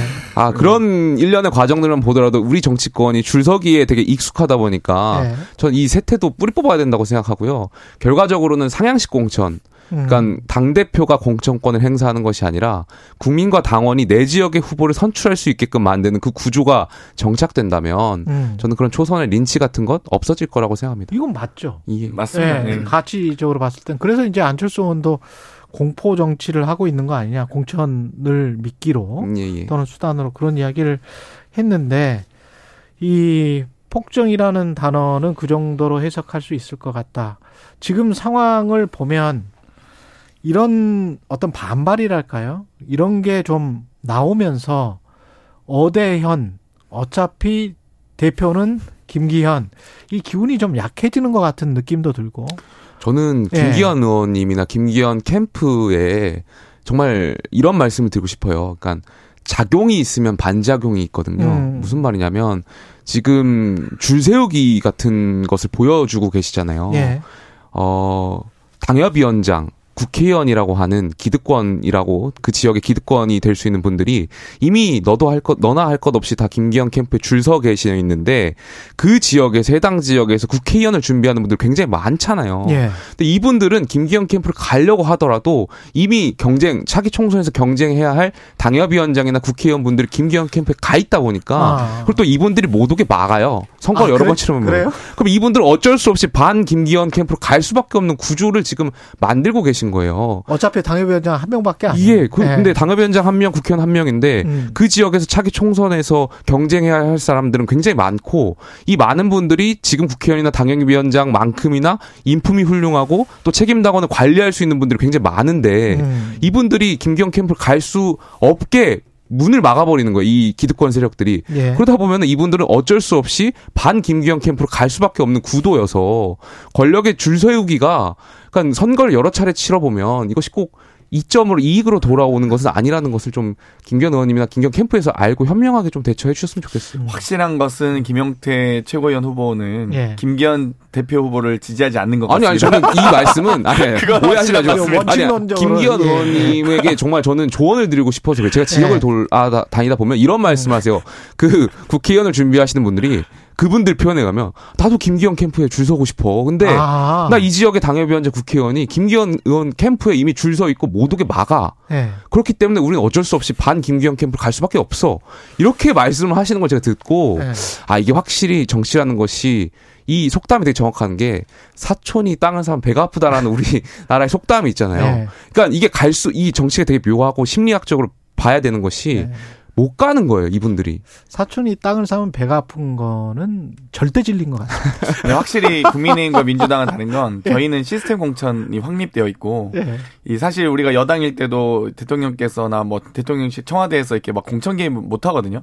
근데 국민의힘은 과거에도 박근혜 정부 시절에 소위 정무수석이 와가지고 막 네. 이 공천 개입을 하면서 뭐 유죄받 유죄도 선고 받았잖아요. 그러니까 확실히 문화와 이 시스템이 다른 것 같긴 해요. 아, 국민의힘 이야기다. 네. 제가 민주당의 저희는 이- 많이 다르죠. 이번에 민주당은 다르다. 이번에 공약을 내세우면 상향식 공천을 내세우면서 민주당에서 본받을 건 하나 있다라고 생각합니다. 뭐냐면 민주당은 비례대표를 경선을 하더라고요. 음. 저희는 국민 경선이에요. 국민 네. 저는 그러니까 국민 경선이든 뭐 당원 경선이든 이거 뭐, 아. 뭐 open primary냐 뭐 closed 아. primary냐 이거는 뭐 중요하지 않고 어쨌든 기술적인 방식인 거니까요. 예. 결과적으로 저희 당은 비례대표를 공관위원들이 번호 순번을 매기 는 구조였거든요. 예. 그렇죠. 그런데 그에 비해서 민주당은 이제 선거인단을 꾸려서 투표로 이제 순위를 정하다 보니까 음. 이러한 제도에 있어서는 보다 민주당이 민주적이라고 저는 생각돼서 저희도 이번 총선에서는 상향식 공천의 일환으로 비례대표도 경선을 전 주장을 음. 계속 하고 있거든요.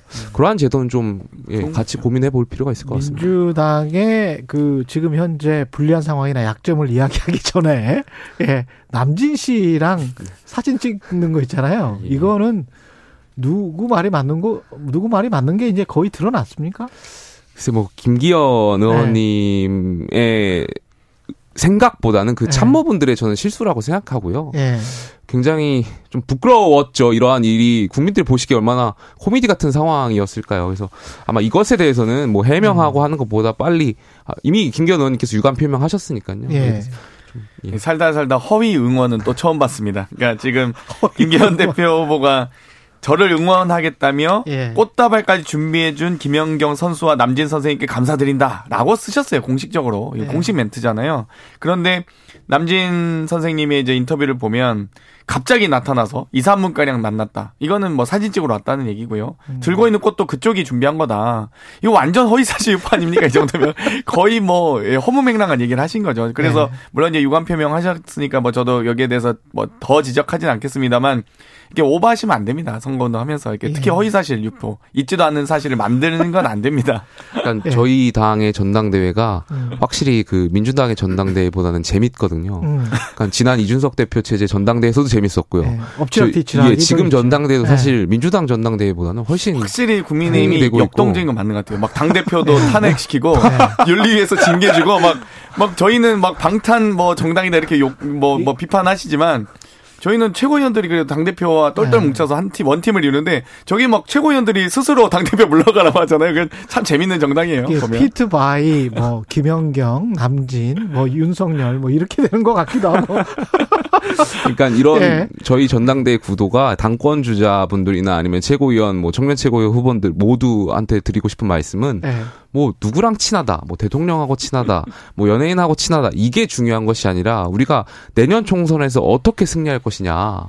그리고 어떻게 대통령께서 말씀하신 그 3대 개혁 과제를 완수할 것이냐, 실행을 어떻게 할 것이냐 이 부분에 대해서 초점을 좀 맞춰 맞춰서 음. 근데 경쟁해야 그렇게 해야. 되는데 대통령실이 후보를 막 이 날 이 정말 폭정을 한다든지 아니면 김건희 여사가 사실상 전당대에 개입하고 있는 거 아닙니까? 그 이야기는 좀 이따. 네, 네, 저 정말 민주당 이야기. 답답합니다.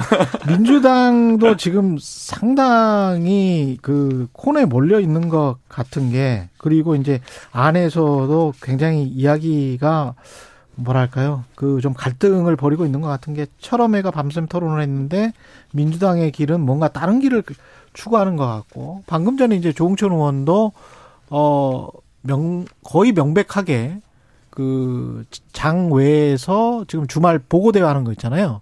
거기 가서 잘못된 길이다 저거. 어 그렇게 이제 반대 의사를 표명을 하셨거든요.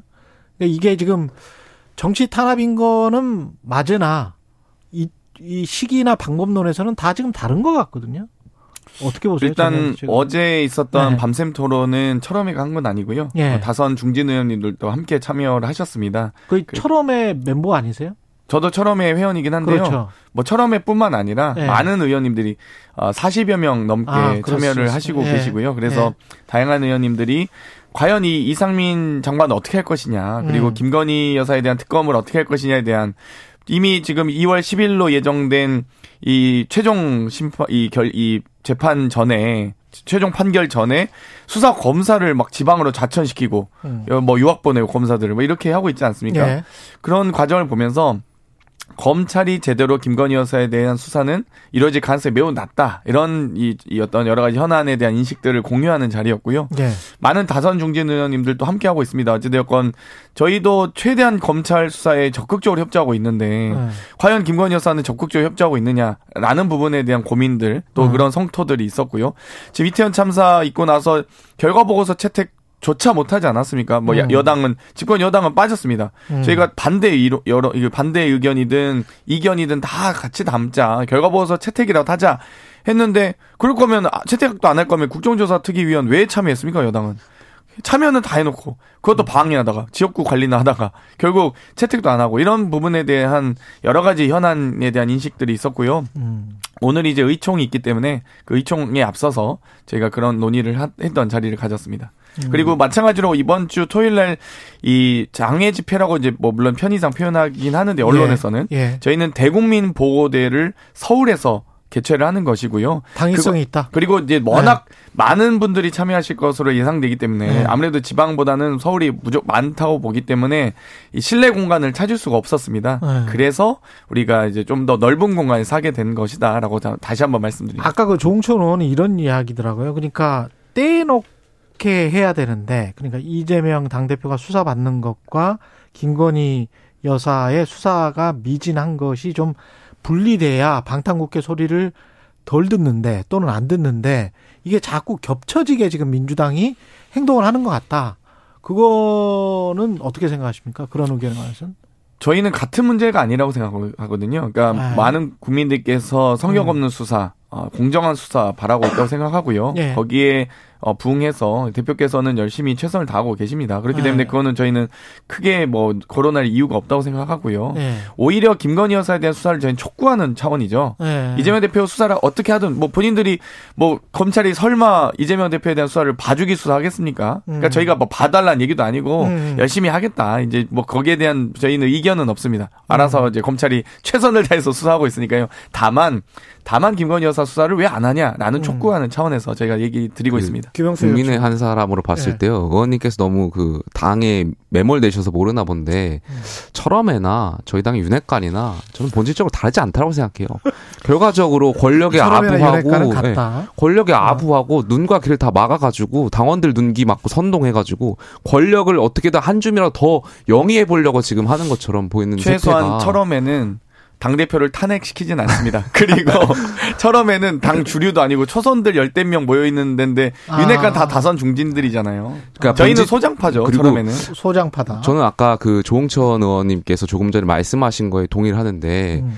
그러니까 민주당이 지금 이 상황에서 계속 이재명 대표의 사법 리스크에 더 나아가서 이것을 막기 위해서 프레임을 전환하기 위해서 김건희 여사를 물고 늘어지는 이러한 모습들은 음. 국민들이 봤을 때는 전 물타기라고밖에 안 보여요. 그러니까 김건희 여사에 대한 어떤 새로운 그러한 의혹들 이런 것은 당연히 수사 과정에서 뭐 공판 검사가 했던 말씀들이었으니까 당연히 수사 과정과 대통령실 적당히 여기에 대해서 국민들이 의심이 없도록 해명하고 수사에서도 전 공정한 수사가 있어야 된다고 생각하는데 대통령실이 직접 또는 대통령이 직접 검찰이 엄정하게 수사해라 이런 어떤 워딩이나 메시지가 나오면 좋지 않을까요? 저는 예 그렇게 생각합니다. 예. 대통령께서 강조하셨던 것도 공정이고 음. 헌법주의 뭐 원칙주의를 늘 강조하셨던 분이니까 이러한 부분에 있어서 특히 친인척 뭐 이러한 분들에 있어서는 대통령께서 먼저 해명하시고 또 수사기관의 공정한 수사를 촉구하나 이런 발언들을 하신다면 국민들이 음. 좀 의혹이나 이런 거 좀 해소되는데 영향이 있지 않을까 싶습니다. 그럴 그렇게 할까요?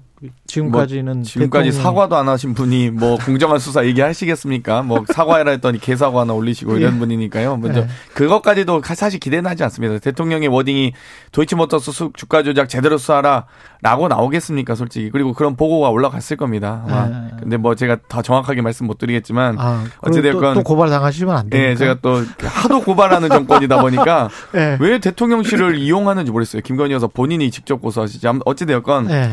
어, 여러 가지 그 공정한 수사에 대한 부분 저는 정권 5년은 짧습니다. 이제 불과 4년 남았는데요. 4년 후에 충분히 또 수사받지 마시고 괜히 또 뭐 그 전에 뭐 여러 가지 논란에 휩싸이지 마시고 저는 음. 오히려 좀 저희가 오히려 요청드리고 싶어요. 방금 조홍천 의원님께서 얘기하셨듯이 네. 윤석열 대통령이 김건희 여사의 의혹과 선을 그으셔야 됩니다. 오히려 확실히. 확실하게 그으시고 저는 오히려 윤석열 대통령이 국정 운영에 전념하시고 음. 김건희 여사의 주가 조작 관련된 뭐 논문 표절 관련된 뭐 양평 공지구 땅 투기에 대한 부분과 명확하게 장모와 여사에 대한 선을 그으셔야 음. 그래야 저희도 대여 투쟁을 혹은 여당에 대한 집권 여당에 대한 비판을 좀 줄일 수 있죠. 음. 왜 굳이 가, 자꾸 이렇게 뭔- 뭔가 이, 이 엄호하듯이 이거 보호하듯이 하시면 안 된다는 의원님께서 거죠. 말씀하신데 그런 것을 촉구하려면 민주당의 철험의 의원분들은 이재명 대표 죄송합니다. 이재명 대표에 대한 지금 일련의 의혹들이 있잖아요. 김성태 쌍방울 전 회장의 어떤 진술이 음. 달라 새롭게 나오는 진술에 대해서도 여기에 대해서도 이재명 대표한테 똑같이 촉구하셔야 돼요. 이게 정말 다른 게요. 민주당의 초선들은 대여 투쟁하고요. 음. 국민의힘의 초선들은 연판장 돌리고 나경원 불출마하고 이런 거예요.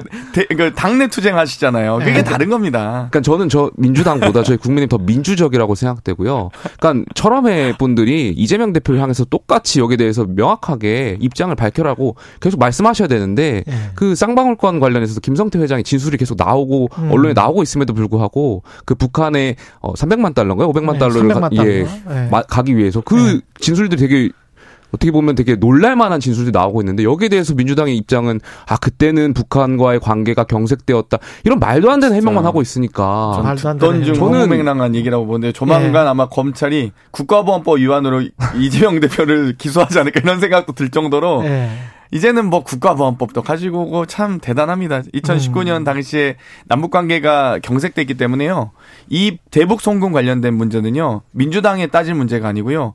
이거는 이 유엔 제재와 미국 제재가 이미 대북 제재가 있는 과정이기 때문에 미국 CIA도 아마 이, 그 압수수색 하셔야 될 겁니다. 아니 지금 그 관련된 문건들이 지금 나오고 있는데 아니 대북 송금했는데 CIA 몰래 줬다고요. 저희가 미국 대, 미국과 유엔에 의해서 대북 제재가 지금 같이 국제 공조가 같이 이루어지고 있는데 우리가 단독으로 줬다고요? 그거 그러니까 정확히 그러니까 말씀하셔야 돼요. 문구, 문둥그려서 안 넘어가실 것이 얘기예요. 아니라 여기에 대해서는 반드시 명확한 입장을 좀 유엔 과 내놓으셔야 대북 돼요. 이 미국의 대북 제재는요 어. 현물 지원 안 되게 돼 있습니다. 인도적 지원도 혀- 상- 금액 상한과 석유 배럴도 배럴 수가 상한이 정해져서 지원이 가능하거든요.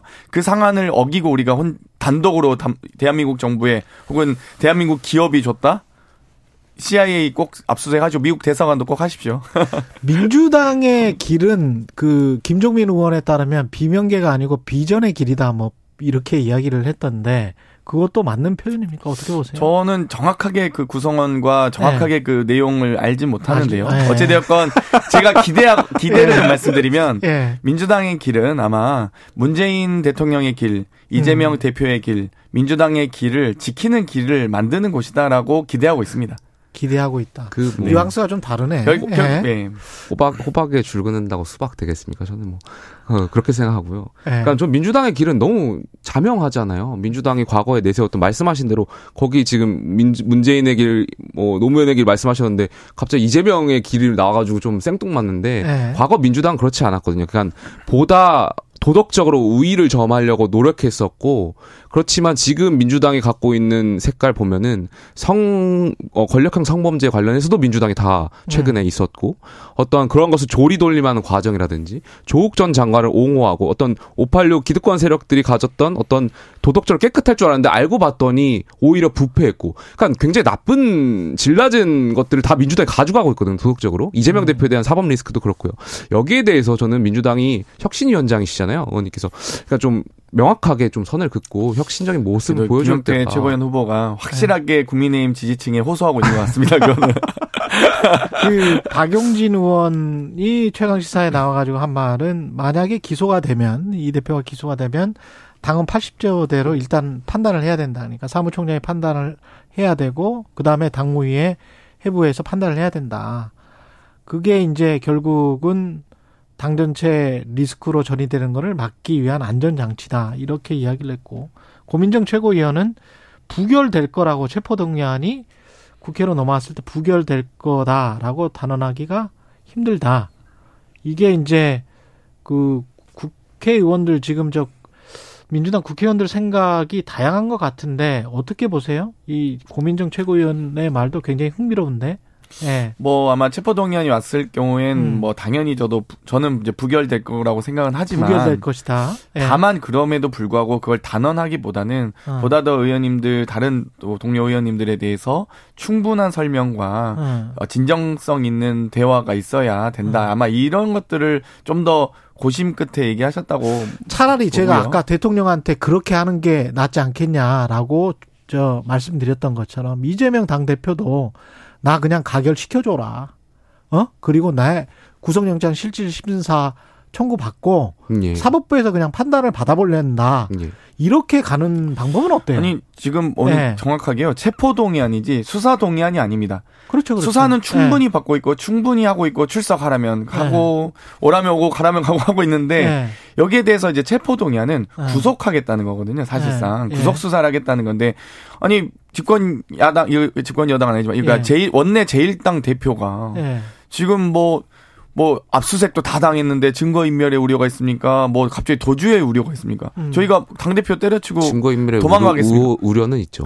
예. 아니, 240번 이미 압수수색했고요. 중앙 당사도 침탈당했고요. 국회 본청도 압수수색하셨어요. 나중에 국민의힘 저는 중앙 당사 한번 자료 꼭 보고 싶어요. 한번 아니, 언론을 제가 통해서. 말씀드리는 거는 아까 대통령이 그렇게 하라라고 한, 한 것처럼 사법부에 좀 맡기자. 그리고 사법 근데 보통 뭐 체포 동의안이 그렇게- 통과되면요. 예. 법원에서도 영장 발부합니다. 왜냐하면 국회가 동의했는데 굳이 안 할 이유가 없거든요. 아, 그렇죠, 그렇죠. 많은 판사들이 그렇게 얘기를 하고 있고 그렇기 예. 때문에 저희는 검찰의 수사 요구에 대해서 충분히 아. 이, 이 당연히 적극적으로 협조하고 있고요. 아, 어, 압수색도 이미 적극적으로 당하고 있습니다. 그렇기 때문에 어, 오히려 어, 구속 수사에 대해서는 어찌됐건 불구속 수사의 원칙이라든지 충분히 방어권은 보장받아야 된다라고 생각하고 음, 있고 제가- 이 민생 국정 이 집권 여당이 민생을 안 챙기다 보니까 오히려 네. 민주당이 지금 난방비 폭탄에 대한 우려를 제기했고 제가 제일 먼저 제기했습니다. 저 설 연휴 전에 최고위에서 모두 발언했고 난방비 폭탄에 대해서 12만 원 나오던 난방비가 25만 원 나왔다고 제기하다 보니까 이제 이제서야 난방비 바우처 아. 그나마 너무 찔끔 분위기를 좀 하셨잖아요. 갈아치고 예. 지금. 그렇기 때문에 지- 이 민생을 챙기는 이 야당의 입장에서는 너무 민생 현안이 많다. 제발 좀 예. 너무 이 수사만 귀찮게 좀안 하지 했으면. 좋겠습니다. 그러니까 제가 네. 조금 전에 철험회 민주당의 철험회와 음. 저희 국민의힘의 윤핵관이 본질적으로 같다라고 말씀드렸던 이유가 바로 여기에 있는 겁니다. 음. 그러니까 가치를 대변하지 못하고 권력을 대변만 하다 보니까 예. 아까 앵커께서 말씀하셨듯이 이재명 대표를 둘러싼 의혹에 대해서 그러한 국민적인 의혹이 굉장히 증폭된 이 과정에서 사법기관에 맡기자라는 말을 철험회 의원분들이나 민주당의 개혁적인 의원들이 하셔야 되는데 음. 지금 혁신위원장조차도 그런 말씀을 부정하고 있으니까 예. 민주당의 앞날도 참 저는 예, 어, 어둡겠구나 생각됩니다. 도끼인 객긴이다. 이런 게 전형적인 물타기죠. 네. 이런 건 전형적인 물타기다. 왜냐하면 압수수색 네. 240번 당한 사람과 압수수색 단 한 번도 안 당하고 네. 소환 한 번도 안 당한 김건희 여사 옹호하고 있는 그리고 자기들 당 대표 쫓아내고 또 당 대표 후보 불출마라고 연판장 돌린 초선이 48명이나 있는 정당에 살 말은 아니죠. 50보와 100보는 50보 차이나 난다.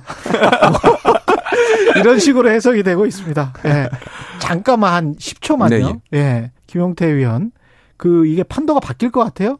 천하람 당 대표가 출마하면? 저는 좀 지켜봐야겠지만 판도는 바뀔 가능성이 굉장히 높다라고 생각됩니다. 그래요? 이준석 전 대표는 어떻게 할 것 같습니까? 아무래도 여기에 대해서 좀 지원을 직간접적으로 하지 않을까에 대한 생각이 있어요. 개인적인? 생각입니다. 예. 그 본인도 좀 응원하십니까? 저는 이준석 대표가 저 후원회장을 맡기로 아, 후원회장이군요. 했습니다. 아. 예. 되겠는데? 이준석 퀴즈가 생기는 것 같습니다. 이제. 퀴즈는 아니고요. 예. 퀴즈가 퀴즈를 만드네요. 아, 아, 몸은 더 좋잖아요. 예.